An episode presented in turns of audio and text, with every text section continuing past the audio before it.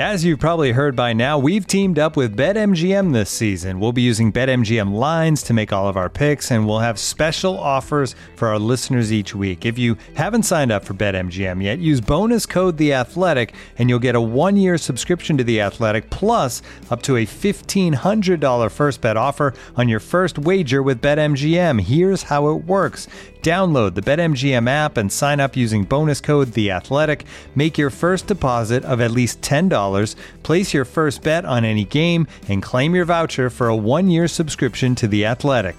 See BetMGM.com for terms. U.S. promotional offers not available in D.C., Mississippi, New York, Nevada, Ontario, or Puerto Rico. Gambling problem? Call 1-800-GAMBLER. Available in the U.S. Call 877-8-HOPE-NY or text HOPE-NY 467-369 in New York. Call 1-800-NEXT-STEP in Arizona. 1-800-327-5050 in Massachusetts. 1-800-BETS-OFF in Iowa. 1-800-270-7117 for confidential help in Michigan. 1-800-981-0023 in Puerto Rico. First bet offer for new customers only in partnership with Kansas Crossing Casino and Hotel. Don't forget, if you haven't signed up for BetMGM yet, use bonus code The Athletic, and you'll get a one-year subscription to The Athletic, plus up to a $1,500 first bet offer on your first wager. Hello and welcome to the TIFO Football Podcast. I'm Joe Devine, and uh, today we've got a special episode uh, in which I spoke to Paul Smith, the uh, the frontman, lead singer extraordinaire of uh, the English band Maximo Park. Now, many of you who are my age will be uh, familiar with Maximo Park. They're a great band of the indie uh, genre, I suppose you would call, but with uh, wide ranging influences, I think. Um, fantastic music. Uh, they have a new album out in February called Nature Always Wins, uh, which um, they were kind enough to send me. Uh, and I've been listening to it pretty much non stop for the last few weeks. It's great. It's really, really good. So if you're a fan of Maximo Park or if you're a fan of, of indie music, uh, then you should um, you should probably listen to this album. It's really, really um, yeah, it's really fantastic. So we talk about that a little bit, but Paul is also a huge, great big football fan. Uh, was a striker as a, as a as a as a player in his youth, and I, I think that he he still plays seven aside occasionally now as well. So we talk about that relationship between football and music, something we've touched on in in a few other recent episodes. We talk about his dad, who, who wasn't, you know, really a huge football fan, but did did attend games with him. His experiences as a as a young person attending football games, and the relationship, uh, you know, now between football and um, finance as well. Paul, as a Middlesbrough fan, describes himself uh, as an easygoing neutral as it relates to, to Premier League games, and sounds like he watches a game a day. So he's a bit of a fanatic, which is um, which is great. And I found it to be a delightful conversation. Uh, so thanks to Paul for uh, participating. This is I know we've done a couple of music ones recently. This is uh, sort of the third and final one for now, as part of a, a small little mini series. Um, and uh, you'll probably notice we've been on a bit of a break from talking about the football that's largely because lots of people have been on, on holiday. Christmas is coming up. The festive calendar is a little too um, chaotic for us to be able to to cover in any in any depth or be able to keep up with. Basically, by the time we are able to record an episode, uh, there's already been another game, uh, so it's it, it's a bit it's a bit has problematic for us at this time of year. Um, so we're away for the rest of this week and uh, Christmas week and for, and for the week after. But as of January, we'll be back and we'll be talking about the football with Seb and Alex and some guests. Um, so uh, we look forward to doing that as well. Um, and I'll be back at the uh, the end of the episode to uh, to wish you all happy holidays and to say a quick farewell. Um, but for now, let me remind you that uh, if you are still looking for gifts for this year, if you've realized that uh, the stuff you've purchased you can no longer take with you due to travel restrictions, or perhaps you're uh, you know, you're in London on your own at Christmas or any of the other tier four areas, uh, something that might perk you up is that you can get a buy one, gift one deal on a subscription to The Athletic, which is my favorite kind of gift. Uh, as I said before, it's like buying concert tickets for someone. Uh, you know, they get a gift but also you do too. And that's the best kind of gift. So uh, if you're interested in football and you want to uh, read the, the, the, wonderful array of work that The Athletic has available, you can do so and get something good out of it by giving a subscription or gifting a subscription to someone else, as well as you getting your own uh, for the price of one. So visit theathletic.com forward slash TIFO to participate or partake in that uh, benefit, as Paul Smith from today says that he has done. Not the buy one, gift one deal, but he's a subscriber, which is cool as hell. So, for now, I shall leave you in the cool hands and the very warm embrace of Paul Smith of Maximo Park.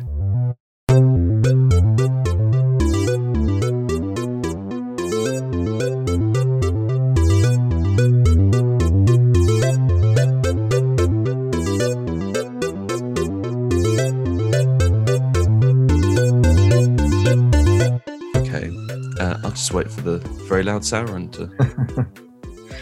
yeah, yeah, I'm up in my attic away from my four-year-old daughter, who's quite excitable at this time of year. right. I was going to ask actually if you had um if you had kids because I've been I've been listening to to the new album, which I really really love. By the way, I've I've pretty much had it on non-stop since your promoter sent it to me. Uh, but it sounds I d- I don't really know that much about your life, but it sounds like a lot of the songs are written for or written about uh, your kids.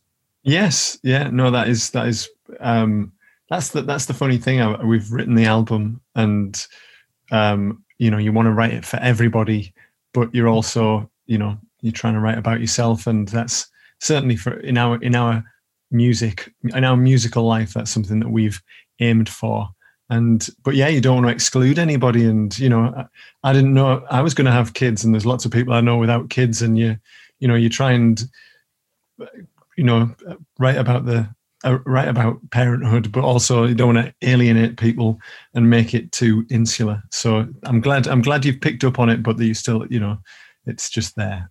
Yeah no no yeah, yeah absolutely. I mean I, I, was thinking about that when i was listening to it um, and I'm, i was wonder, I was going to ask whether that is something that you think about. I don't have kids, and I, I didn't feel isolated from it, so hopefully good. that's a that's a good thing. Um, also, because I was thinking like a lot of the songs, they they feel like um, well, not all of them, but some of them feel like love songs, even if they're yeah. about about your kids. And like that, it struck me that that you know structurally, poetically, works almost entirely the same. Doesn't really matter whether it's a romantic interest or if it's yeah, exactly. familial love. Yeah, I mean, I've, even when we we first started writing songs, um, I tried not to have too many he's and she's in it, and yeah. um, you know, I didn't. As I said, I just don't. I don't like closing people off, but I also I don't like wishy washy, bland songs. So it's uh, you know, it's a kind of fine balance, I suppose. Yeah. So did do you presumably you grew up as a as a football fan, Paul? I did. Yeah. Um, fairly obsessed with football. Uh, if if you ask people who are around me, um, gen- generally, uh, you know, like the other day, for example, um, there's the it was the uh, Sheffield United against Man United Thursday night match yeah. after two other days and of of watching football, and you know there was other games on, and I said to my wife, I've only actually watched a fraction of the football that's on um, even though I've been watching a game a night. You know, I didn't watch the six o'clock matches. I didn't say that to her, but that you know, we put our daughter to bed at seven, and obviously, you know, you have your tea uh, and family time and all that kind of stuff. And I was, I was just saying, you know, just so you know, this is, I could be watching more. Um, and and my wife likes football. That's the that's the funny thing. But I'm, yeah, I'm the kind of person who's just scrolling through the BBC Sport app on the bus or you know, trying to find if I'm away on tour, I'm trying to find a, an Irish bar somewhere in uh, in Luxembourg, trying to find find find whatever's whatever's on, just to get kind of have that um, that contact, and especially being a Borough fan, you know, I feel like that allows me the flexibility to be a complete neutral when it comes to the you know the Premier League most of the time, since Middlesbrough haven't been there for a while. Um, so yeah, I'm I'm the kind of classic neutral. I build up little narratives in my mind, um, which allows me allows me to think, you know, whatever the result, it'll be great. Like I was watching the um, the Man United against Leeds game yesterday, and you know, I, I, I was thinking, well, if, if Leeds win, it'll be funny because Man United, are, you know, so up and down, and everybody's on their backs but also you know everybody's talking about Leeds being this incredible team that's come up and swept the Premier League out of its way, which isn't necessarily true. certainly statistically. And I just thought, you know, it'd be really funny if they get thumped. And then if it's a if it's a three or three or four all draw spectacular game, again, I, I go home happy. So even though I'm at home already.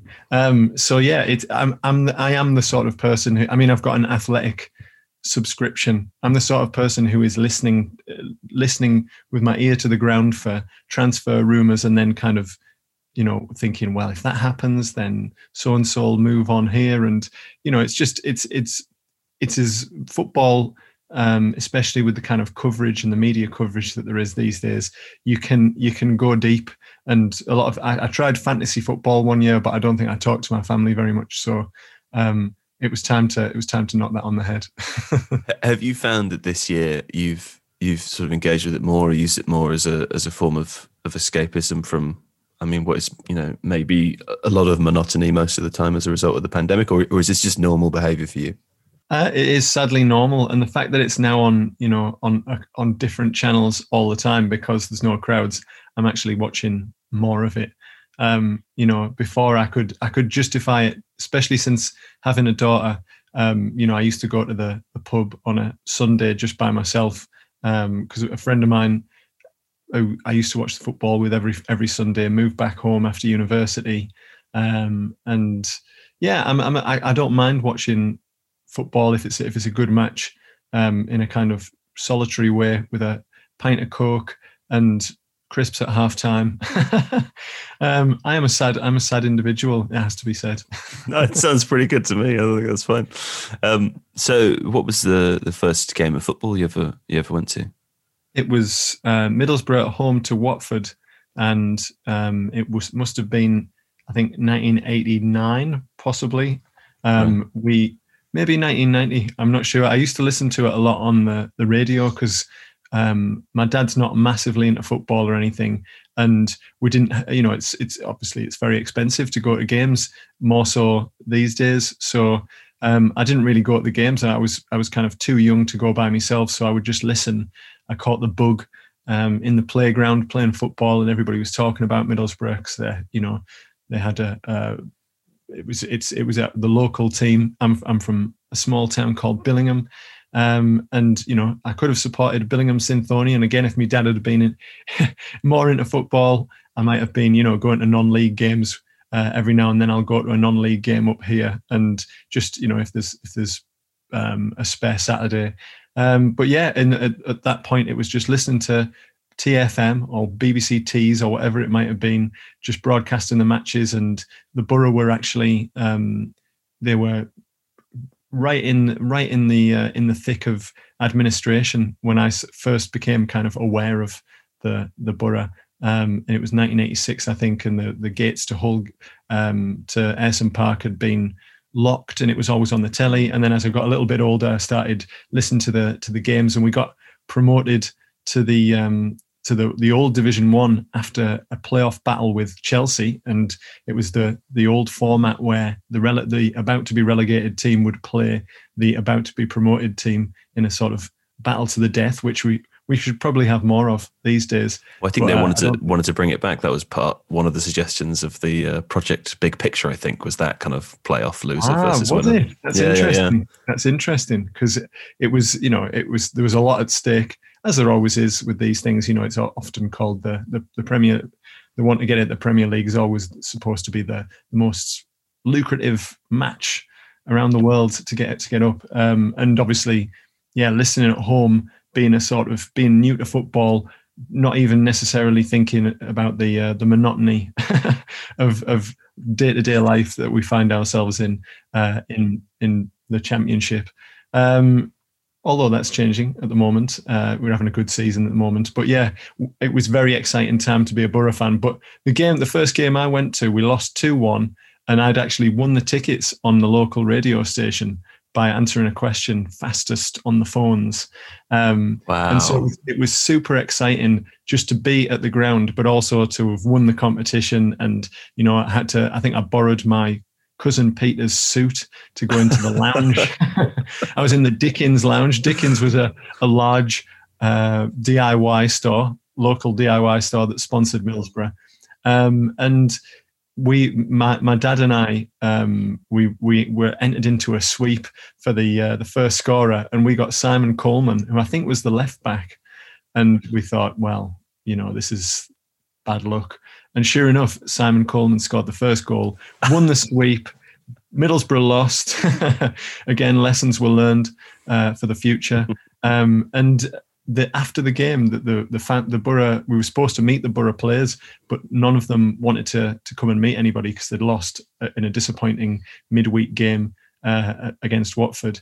And um, whilst so whilst kind of just about to leave, I think after having our um, vol-au-vents or whatever, um, bumped into Colin Cooper, one of the nicest people in football, um, who was injured that day, and he had his club suit on and was drifting around. And I got a photo with him, um, chuffed in me in me sort of ski jacket at the tail end of the early early early nineties, tail end of the eighties, and it was just. I mean, it was it was so magical that I still I still think about the you know walking down the cobbles um, in the centre of Middlesbrough. You know, the, the, the old Ayresome Park was in the middle of the the town, um, and you know the floodlights coming on. I still get that kind of the, again sad person that I am. Um, I still get that kind of buzz if I'm going to play seven aside or whatever. You know, getting on the bus, getting getting out um, at your stop and walking down the street, seeing the floodlights come into into view.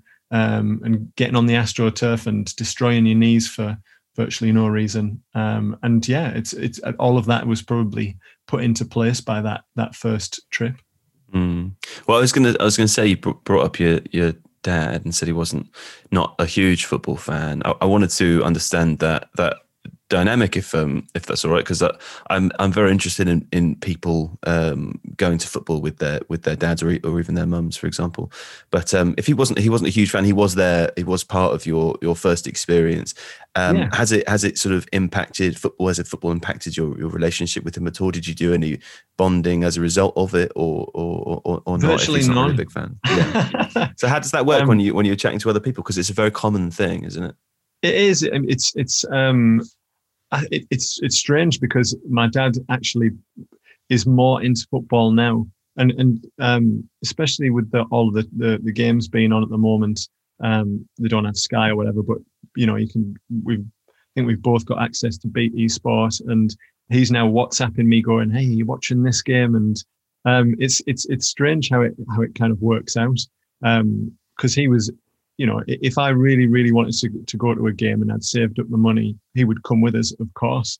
Um, but our our friends, I think my brother's friend, um, Stephen Dennis, he was well into football. Him, yeah, I think his brother was in my in my year or the year above, and him they they would both go to the, the football with their dad, and so I would go along with Stephen Dennis and his dad, um, and buy the fanzine and stuff. So I, I, I was just tagging along really. Um, I would just get sort of dropped off by my mum and dad, get into get into their car, and just go off in the in the rain or whatever, um, straight to the ground. And um, I think my uncle Joe, I think he took me to a couple of games. I think he might have taken me to. Um, there was Stephen Pears's testimonial, our old goalkeeper, and it was against Man United, and Mark Hughes was playing, and I was a big fan of Mark Hughes, uh, being a sort of I was a striker for the school football team, so that idea of holding the ball up and the kind of unselfish work that Mark Hughes had done. So I had I had all these kind of conversations with um, not only my dad when he when he took me, but also sort of anybody who was going, random people, um, and also like my auntie Annette and uh, her partner Mickey, they took me along to quite a few games, and my friend Neil had a season ticket with his um, his mum and his sister. And when his sister didn't go for whatever reason, I would go along in and sit next to my pal Neil, who I, I still, you know, still am in touch with about the borough. And then as I got older, you know, there'd be all, all sorts of friends. My again, I'm I'm still really good friends with a couple of the lads that I grew up with in Billingham, my friend Ben and me, my friend Neil, and we'll still go to the games, you know, and, and living in Newcastle ever since I, I, went to university up here, I've always, you know, cherished that kind of, um, that little trip back because it's you know I would get on the bus. I, I only I only only learned to drive four years ago when my daughter was born. Um, so you know I would get on the bus, spend an hour on an hour and twenty minutes or whatever on the X10 or on the train, and you know it would be so exciting to meet up me with me pals and obviously the the whole um, the whole experience of going to to watch a team like Middlesbrough um, who are a bit bit of a, a yo-yo club is is you know the the results aren't necessarily going to be what you want but most of the time uh, or, or the you know like when we were when we had Gordon Strachan as the manager you know it, the it was hard to watch um, and you would go along and it, it would be more about what the guy in front is saying when he's you know swearing his head off about something that you know is entirely ridiculous and that you you completely disagree with and you know uh, me and me and me pals will just be sort of looking at each other and laughing. And you know getting a getting a parmo before the before a, a mini parmo before the game um, which is a, a, Middlesbrough delicacy which is kind of slightly cliched now um, but all those all those things are, are very much about yeah kind of building relationships with people and um, and and being part of that bigger thing, you know, of a crowd and everybody's sort of pulling the same way, apart from the guy in front of you who was, you know, booing the best player or whatever.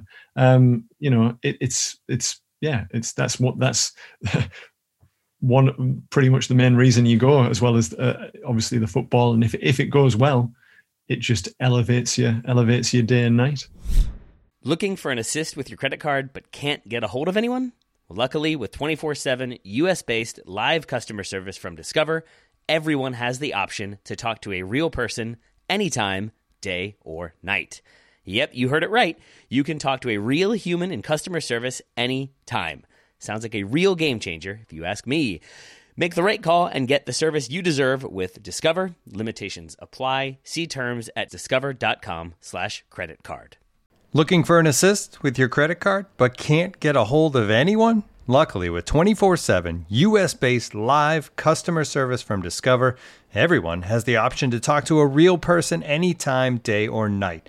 Yep, you heard that right. You can talk to a real human in customer service at any time. Sounds like a real game changer if you ask us.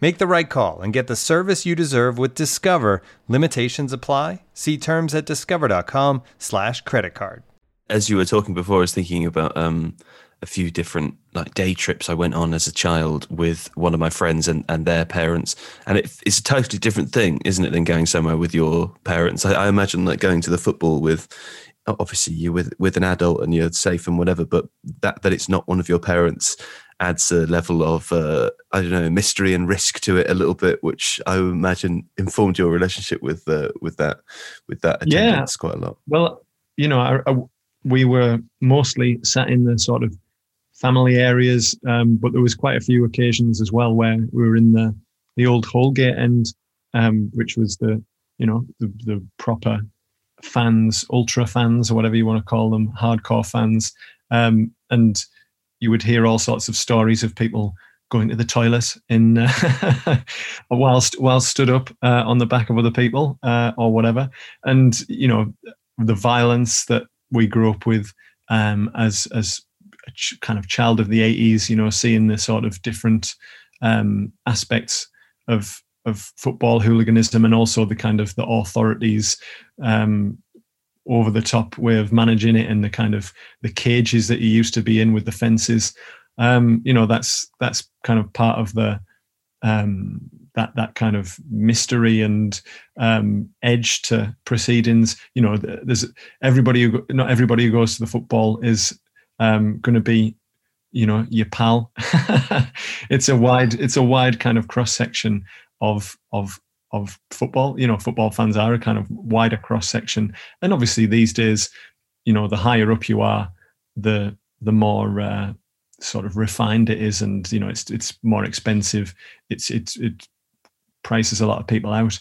But you know, go, growing up and going to see Middlesbrough in a you know in a proper old old st- old style stadium, um, and when the crowd would surge forward and you were kind of swaying with the crowd and being a, being younger and seeing seeing the backs of people and trying to trying to find a gap to see the football through.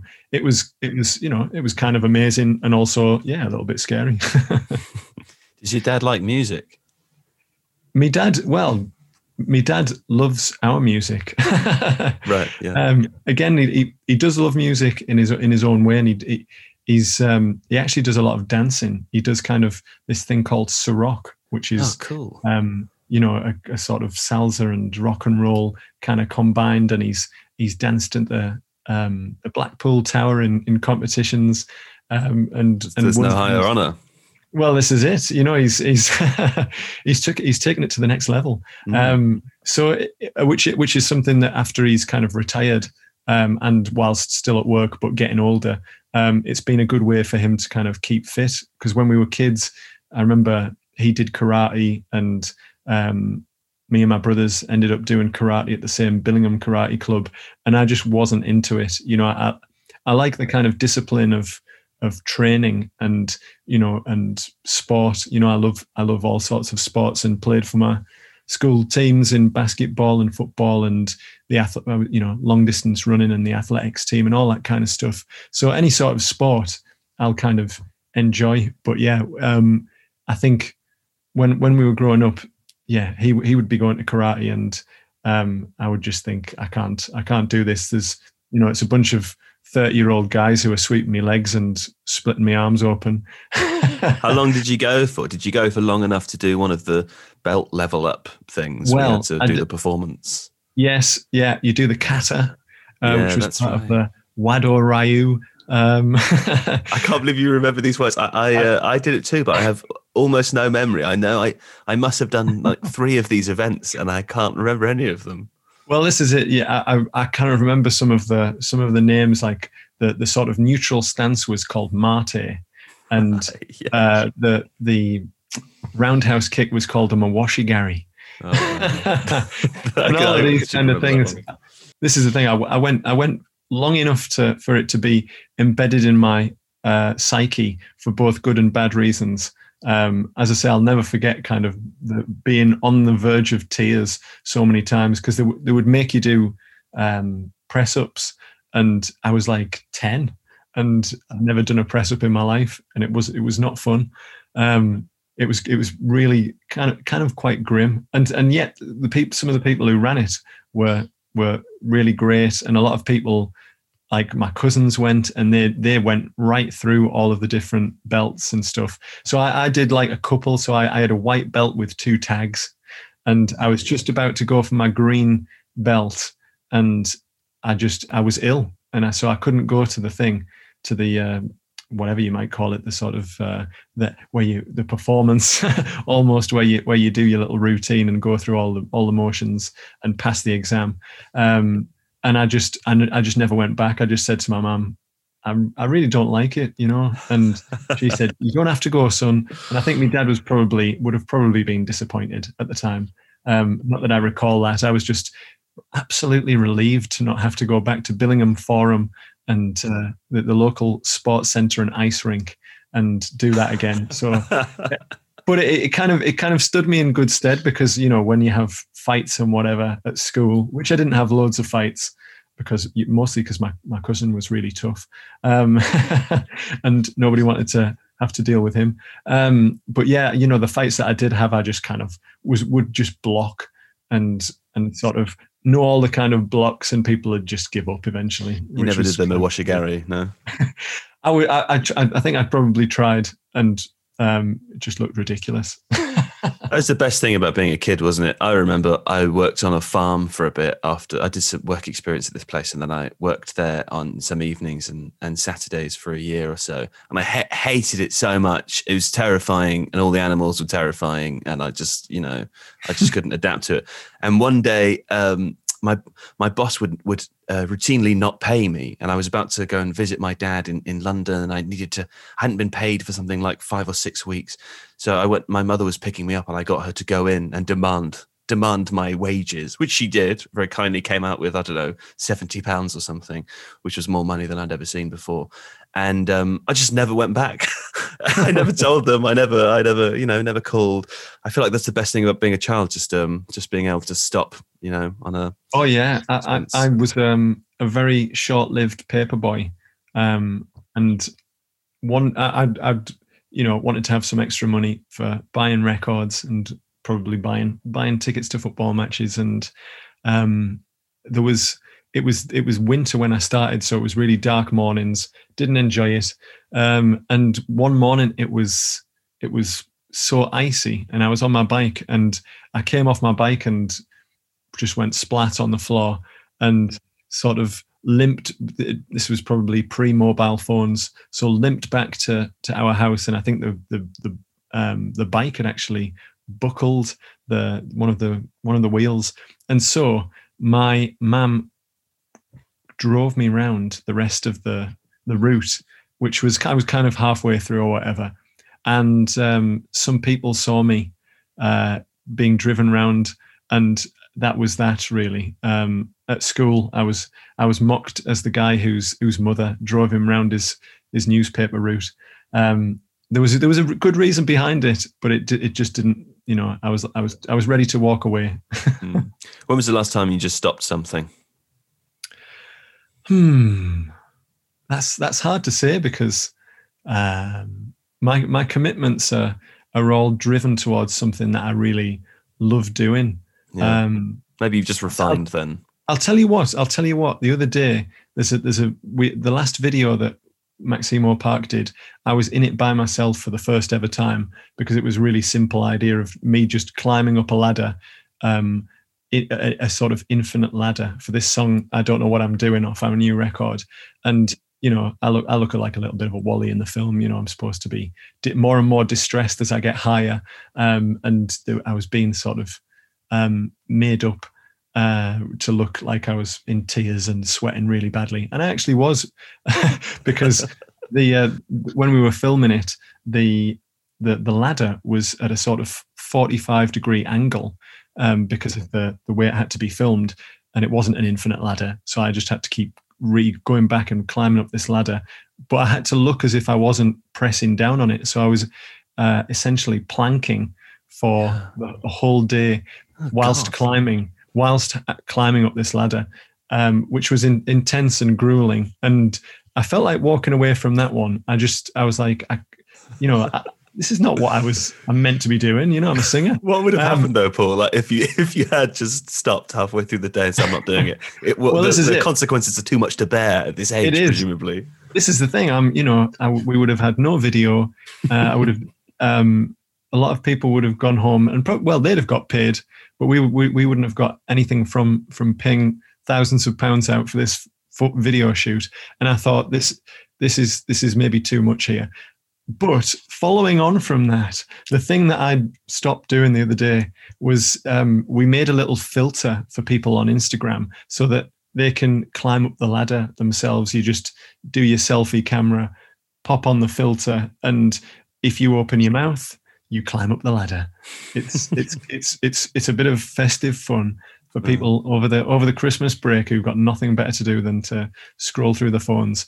Um, but I would uh, somebody from our office um, is I'm, I'm I'm telling you secrets now, but somebody from our office had done it to kind of see if it worked properly and to get it on online. Um, and so we, we said, you know, this is a fan has done this video. Um, check it out. It's uh, it's you know use our new filter um, on Instagram. But uh, they'd actually asked me to do it, and I said, but it'll just look like me in the video, so it won't, won't have you know, nobody will be able to fathom what's happening. That wasn't um, been thought through. I don't think. Um, obviously, I did. I tried it, and it, and I just looked so stupid. And but it wouldn't. It wouldn't work. It wouldn't. It wouldn't um, go through. Uh, so I didn't send my video um, of me doing it, uh, and I and I gave up after sort of forty minutes. I just thought, you know, is this is this what Bob Dylan does with his spare time? Just trying to upload Instagram videos of him pretending to climb a ladder. Don't think so. I'm Polishes his Nobel Prize in his spare time, yeah. I think, doesn't he? Yeah, he just he just rakes it rakes in his publishing cash. Um, That's true. I wonder what Bob's doing. I mean, Bob spends what it seems like he spends nine months of every year on tour, doesn't it? He, he, he must, I wonder what well, he's done not, this year. it's known as the Never Ending Tour, Right. and yeah. and it is. So yeah, I'm I'm I'm worried for Bob. No wonder he's, you know, I mean, he mustn't spend much money really. Generally, while while he's out on tour playing in arenas and getting all of his, you know, beans on toast made for him or whatever. I bet he's on eBay all day now. This is it. Yeah. Or, or did you see that Rolling Thunder Revue film that was that was made by Martin Scorsese? No, I haven't watched it. Is it is it good? Is it worth watching? It's brilliant. Um, and I, I, I, if anybody's going to watch it and doesn't want to know anything about it, then uh, mute mute your podcast for ten seconds. Um, but it's actually it's kind of it's it's a fa- it's a blend of fact and fiction, which I didn't know before I, I, I watched it. And there's like people in this sort of rockumentary that aren't that are actors. Oh wow! I didn't know it's, that. it's incredible. It's like it's totally, you know, people are, are getting getting head up about the the crown. Well, you know, they they want to check this out. It, really is hilarious that he he kind of has a, an, almost straight face in it, and he's like, ah, this guy. I used to hate this guy. He was always hanging around, and you're like, you find out later, or at least I did. That this person didn't actually exist, and Bob's just having a laugh. But there's there's footage of him driving his own tour bus, massive tour bus, which is again mildly amusing for people who like Bob Dylan like me. yeah, yeah. Well, I'm, I'm I'm sure he'd be fine. I think he sold his back catalogue the other day, didn't he, for some obscene amount of money? So He did. Uh, he'll, be, he'll be buying a few more tour buses. wow, yeah, crazy. Hey, I hear that you. Uh, well, I don't, don't hear. No one told me. I read about it that you once played football with a a, a man on the run from the law. Do you know? do you know what I'm referring to? I do. I'm I'm, Yeah. I'm amazed. I'm amazed that that's uh, that that's you've found that. I tried. I'm, I didn't want to. I didn't want to uh, dob anybody in, but it is pretty much 20 years ago now, so I think I'll probably be all right. Um, but yes, I, I used to play for. Um, I, I won't name them, but um, I used to play for a pub football team in Stockton, and the team was was made up of, of an assortment of students like me, probably two or three of us, because my friend, uh, my friend's mum owned or ran the pub, um, which is how I kind of got involved in it. And you know, the pub sponsored the shirts, and you'd go back and have a, a pint after the after the games. And um, yeah, we were we were due to play in Port Clarence, which is you know it's a fairly fairly rough area as well, I have to say. Um, and we were in our we were in our um, car park, just waiting for everybody to to turn up. And one of the players again, I won't name him. um, he'd been uh, up to up to something, and his his house had been raided, and it was over the road from the car park. And we were like, "Oh God, what's happened there?" um Because as uh, there was there was a few, as I say, a few f- students on the team, but mostly it was it was people from the area, and some of them were known to engage in criminal activity. Um, again, I'll say no more. Um, but yes, so this house had been raided. Door, door was open. Um, had been kind of battered down, and so we were just about to set off, not assuming that our left back wasn't coming, and he just turned up at the last minute in uh, with it barefoot, um, needing some boots and uh, and his and a and a spare strip, and he said, you know, I'm I'm I'm going to play because my my dad lives over the, lives over that other way where you where you're headed. So just uh, you know, you give me a lift, I'll play, and everything will be all right. Um, and we were kind of astonished, um, but that was you know that was part of this was this was um, not par for the course, but it wasn't um, it wasn't that unusual. um, considering the area that area that we were in. Um, but so we drove we drove along this kind of long lonely road out to Port Clarence, and it's kind of an industrial area just near the Transporter Bridge in Middlesbrough. And um, we were on this long road, very straight, and a police car suddenly w- kind of turned the corner and was between us in the co- in the convoy and the car that this guy was in, and we were just laughing our socks off um, just thinking how how much he was bricking it at that at that stage in the game, and what what what chance it was that a police car would would come. Although you know, again, uh, you know, I think they probably did a fairly regular patrol around there. Um, but it it was yeah, he, he played. Credit to him, and I don't think I ever saw him again. I was going to say, did he face the music after the game? Maybe. Maybe that's what happened. I think he did, but we were we it was we were getting pelted by kids. They were they were like throwing stones at our keeper behind the net. It was it was a it was a strange day all round. One of those games. Um, there's something I want to ask you. Uh, I've had a couple of musicians on in the last few weeks. I've, I've asked um, I've asked those those people as well because I'm very interested in the in the sort of crossover between football and, and music. Uh, when I think about it, I think of my dad because he grew up in in Harlow in Essex. Uh, I guess in the in the sixties and the seventies, um, and he was, you know, by today's standards, just like a massive weirdo, and he had long weird hair, and he loved Neil Young, and I'm pretty sure he took a lot of drugs, but he also loved football, and uh, was a big Manchester United fan, and he played regularly, uh, you know, um, way into his adult life as well, uh, obviously at, at amateur level.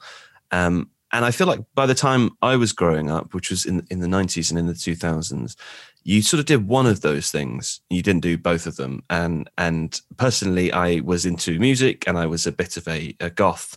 Um, and even though I, I loved football, I wasn't really accepted by the football people. Uh, and as a result, I kind of fell out of love with it for, for, some of my teenage years.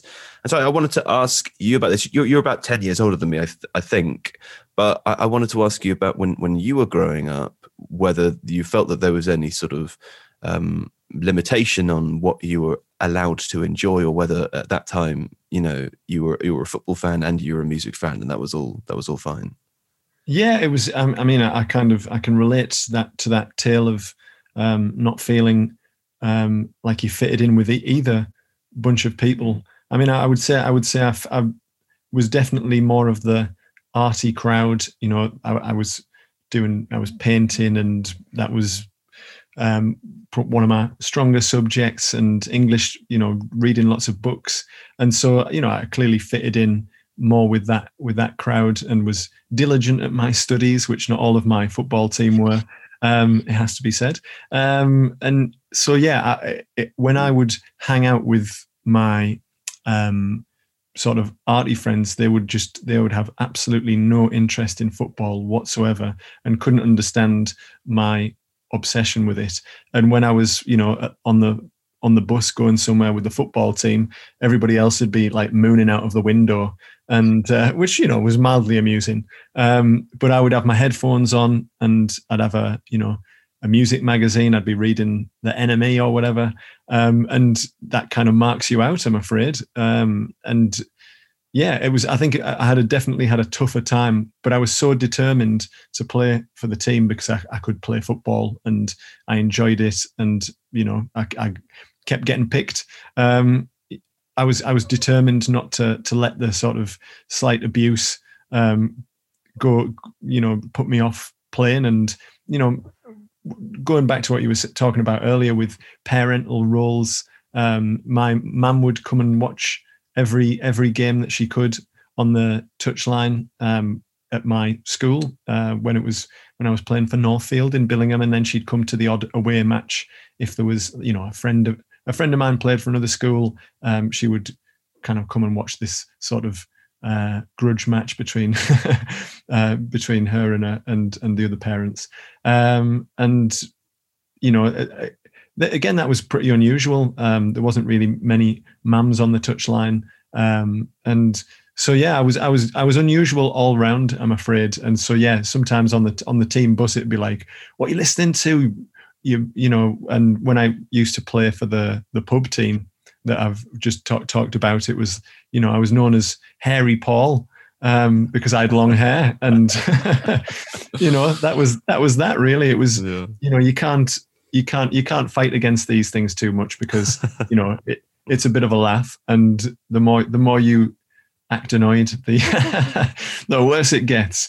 Um, but again, you know, I, I was, you know, captain of the of the of the pub team, and um, you know would I was the top scorer and would would be a part you know a big part of the team. So it was it was one of those things people couldn't couldn't have too much of a go at me. Yeah, um, it must have given you some know, like social credence, right? Uh, particularly as you as you got older, because you would have people would have started recognizing you as cool and also good at football. Well, yeah, it's hard to say. Hard to say. hard to say at Northfield Comprehensive whether that actually happened. No, um, sure. It's working out now, though.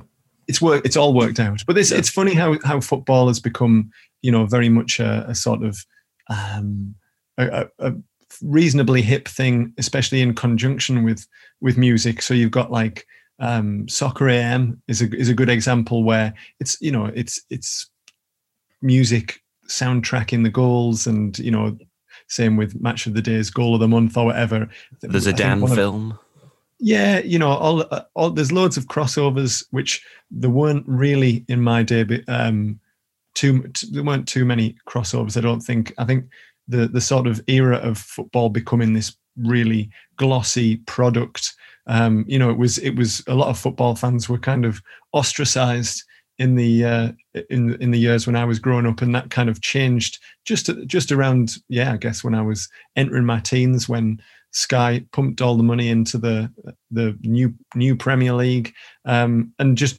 watching watching how that's become uh, the sort of be all and end all is is slightly irritating, but also uh, kind of funny, really. You know the way that it's like biggest, the you know the top scorer in the in the Premier League of all time, and um, it, you know it completely dismisses the the rest of football in history, um, which is weird. And the same with you know the same with the Champions League, and you know you wouldn't believe that there was a European Cup um, before that or a UEFA Cup before the Europa League, and and you know that those those things are considering football is sort of based on history and loyalty and all these kind of tribal things. It's it's amazing how that kind of um, that money and product and big business and money has um, has flipped that a little bit. But it you know it, it it means that you yeah it's more acceptable to be into football and music, whereas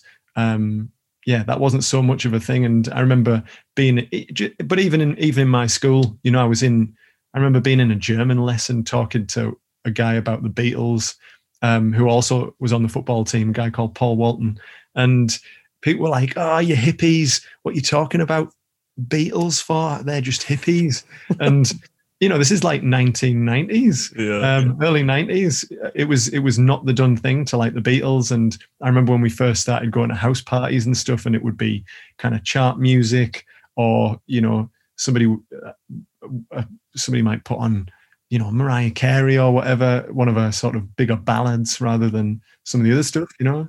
Um, and it was just a weird, you know, that was parties for you. People would put on their favorite music, and then everybody would have a go at putting a song on. And you know, it was I was definitely in the minority there as well, uh, a little bit more again obsessed with music, and perhaps during this podcast we're coming across the fact that I, I have a, some sort of obsessive character. But yeah, music, music was music and football and art. You know, drawing and painting. They were they were the th- you know when I when I like something, I tend to love it and you know collect things. You know, I would collect the the tickets. I've still got all of my tickets from every concert that I ever went to and every football match I ever went to as well, which again is is pretty odd. You know, I'm I'm in my forties now. could, could you do the best of both?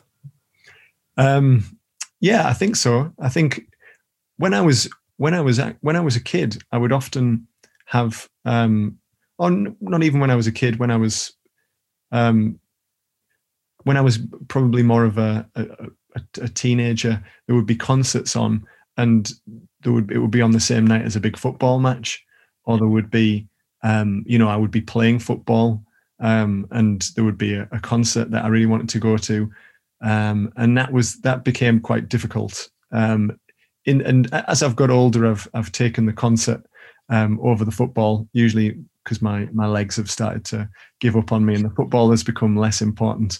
But it was yeah, I mean I remember actually playing it playing.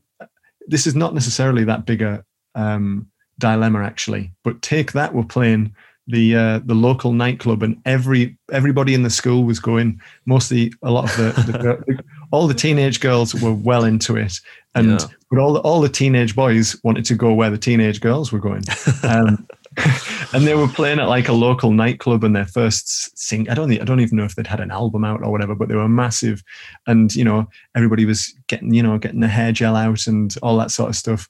And I went to play football in the snow for the school team, and it was it was a weird. It was like the only time that I think I've, you know, you've played in sort of snowy games, but it was we had to clear the pitch, and I was like shoveling shoveling snow off the pitch, and somebody was trying to find an orange ball.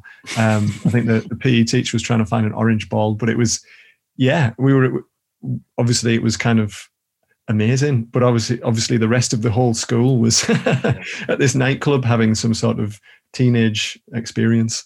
well, no disrespect to uh, fantastic performers. I think you may have made the right decision. I don't know if you regret that nowadays. No, I, I, I, je ne regrette rien. This episode is brought to you by Michelob Ultra, the official beer sponsor of the NBA. Want to get closer to the game than ever before? Michelob Ultra Courtside is giving fans the chance to win exclusive NBA prizes and experiences like official gear, courtside seats to an NBA game, and more head over to michelobultra.com slash courtside to learn more. This episode is supported by Season 3 of FX's Welcome to Wrexham. Celebrity owners Rob McElhenney and Ryan Reynolds' small town Welsh football club has finally been promoted into League Two after 15 seasons in the National League. Dedicated staff and supporters celebrate the city's return to glory while bracing for the newfound challenges that come with being in a higher division. Will Wrexham AFC stand up to the challenges and rise again into League One? FX is welcome to Wrexham. Catch all new episodes Thursdays on FX. Stream on Hulu. Yeah, I was sorry. I was going to ask you, what's the best concert you've you've ever been to? Oh, that's that's that's re- that's really difficult because yeah. I like I like so many different kinds of music, and you know, on different days, different ones would pop out. Um, what if it's um, a, one where you're stood up instead of sat down? Does that narrow it down? Well, I'm. I love sitting down these days. I have to say. Me too. It's the best. Those are the best kind of gigs where they've got the seats they're out. Great. Yeah. Oh, small, I love them. Small room, lots of seats. That'll yeah. do. I'll um, only go to the Barbican. That's it. I know they're comfy. exactly. No, that's it. Royal Festival Hall. Uh, we we played there actually on our last album tour on the Risk to Exist album tour at the Royal Festival Hall, and you know it was just it was amazing because I I'd, I'd been there to see Tony Bennett, which was you know definitely one of one of my greatest uh, gigs because I'd I've loved Tony Bennett since I was a teenager. Um, again, mark again mark, marking me out somewhat from the crowd at school, um, but I would I would tape stuff off. Uh, he was on. It, the re- the real reason was because he'd had a kind of crossover um, thing with MTV, and I was well into sort of grunge, and he'd turned up on an awards ceremony, and I think was was presenting one of the awards, and I was like, this guy's really good. You know, I love this kind of crooner style. Um, probably because it was slightly antiquated, but I, re- I ended up really loving Tony Bennett and listening to his music quite a lot. And just again, that kind of old school, um, great American songbook stuff leading led me into stuff like Ella Fitzgerald and you know incredible singers. And the older that he's got, there's this great grain in his voice. And I remember seeing him at the yeah, me and my wife went to see him at the Royal Festival Hall, and we were one of the youngest people there um, in our little box um, waiting for him to come out with the Ralph Sharon trio. Um, and it was just, you know, I felt like I was kind of watching a piece of history as well because he's, you know, he was like 80, I think 80, 80 odd when that when that gig was on. I think he's he's just had his 90th birthday, I think. Um, and he actually couldn't remember some, you know, sometimes um, he couldn't remember a couple of the the lines um, in the songs and stuff, and it was just it felt so human um, but also, he's such a great entertainer, and he's done it, you know, thousands and thousands of times before, and it's ingrained into his his his body um, and and his in his memory and all of those kind of things. And just being in this beautiful building that was designed, you know, for the great great exhibition of 1951, this beautiful place. Um, when we actually played there, all those kind of things were going around my head. There's like a Steinway in every dressing room, and they had all the posters backstage.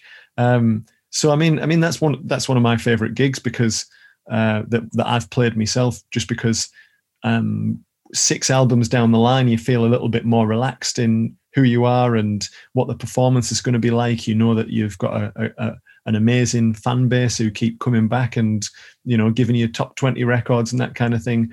Um, you feel like there's less to prove in in one sense, but in another sense, there's so much to prove because people have seen you on six other album tours or seen you at festivals, and if they keep coming back, you you don't want to let them down, which again feeds into maybe something that is inside that kind of Tony Bennett kind of style of performer and entertainer, somebody who wants to put on a show. Um, so yeah, uh, another another one that st- kind of stands out might be um, we played Glastonbury and we'd done our bit and we watched Neil Young and Bruce Springsteen um, from a from a great distance, um, and it was just incredible because it felt like again, you know, Neil Young. I've loved since I was a proper, um, you know, sort of.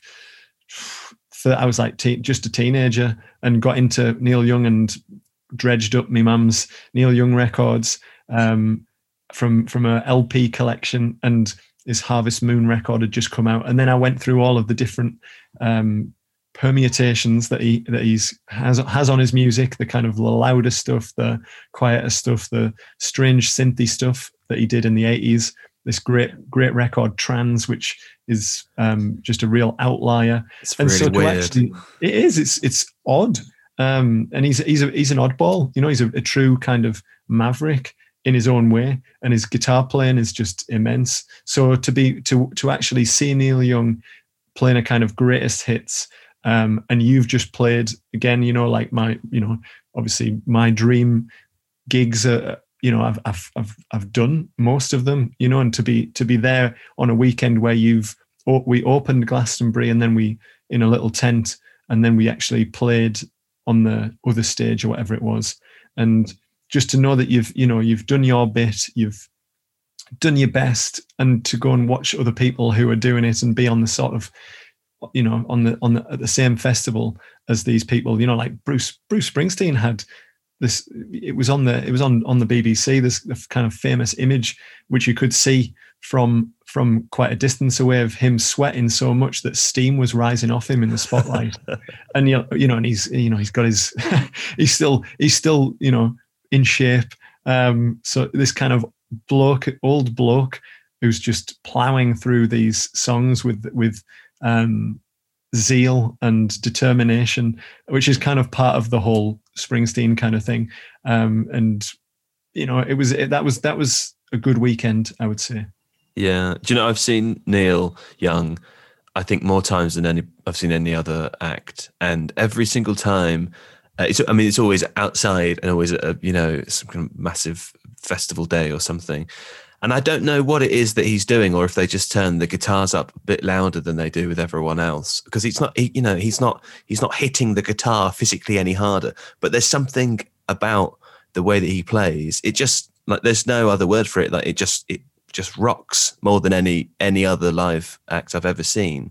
Oh uh, yeah, I mean, it's, it's just incredible. It's just incredible well so many people have been kind of influenced by that guitar tone and you will hear you will hear people doing a kind of neil young choppy thing and you'll go that's the neil young guitar sound. And it's the, i think he still uses the same amp that he's always used and he's got like two or three of them and he's got the same roadie who just fixes them after every gig and they're just absolutely blown blown out to bits. Um, but it's this kind of yeah this 50s probably um, Fender Fender amp, and he still got his you know his his classic um, Gibson that with his whammy bar and all that kind of stuff that he, carries around with him. And he's I actually I, I, read I read um, when I was when I was young and didn't really enjoy practicing guitar or or you know dusting it or anything or keeping it in any particular good condition.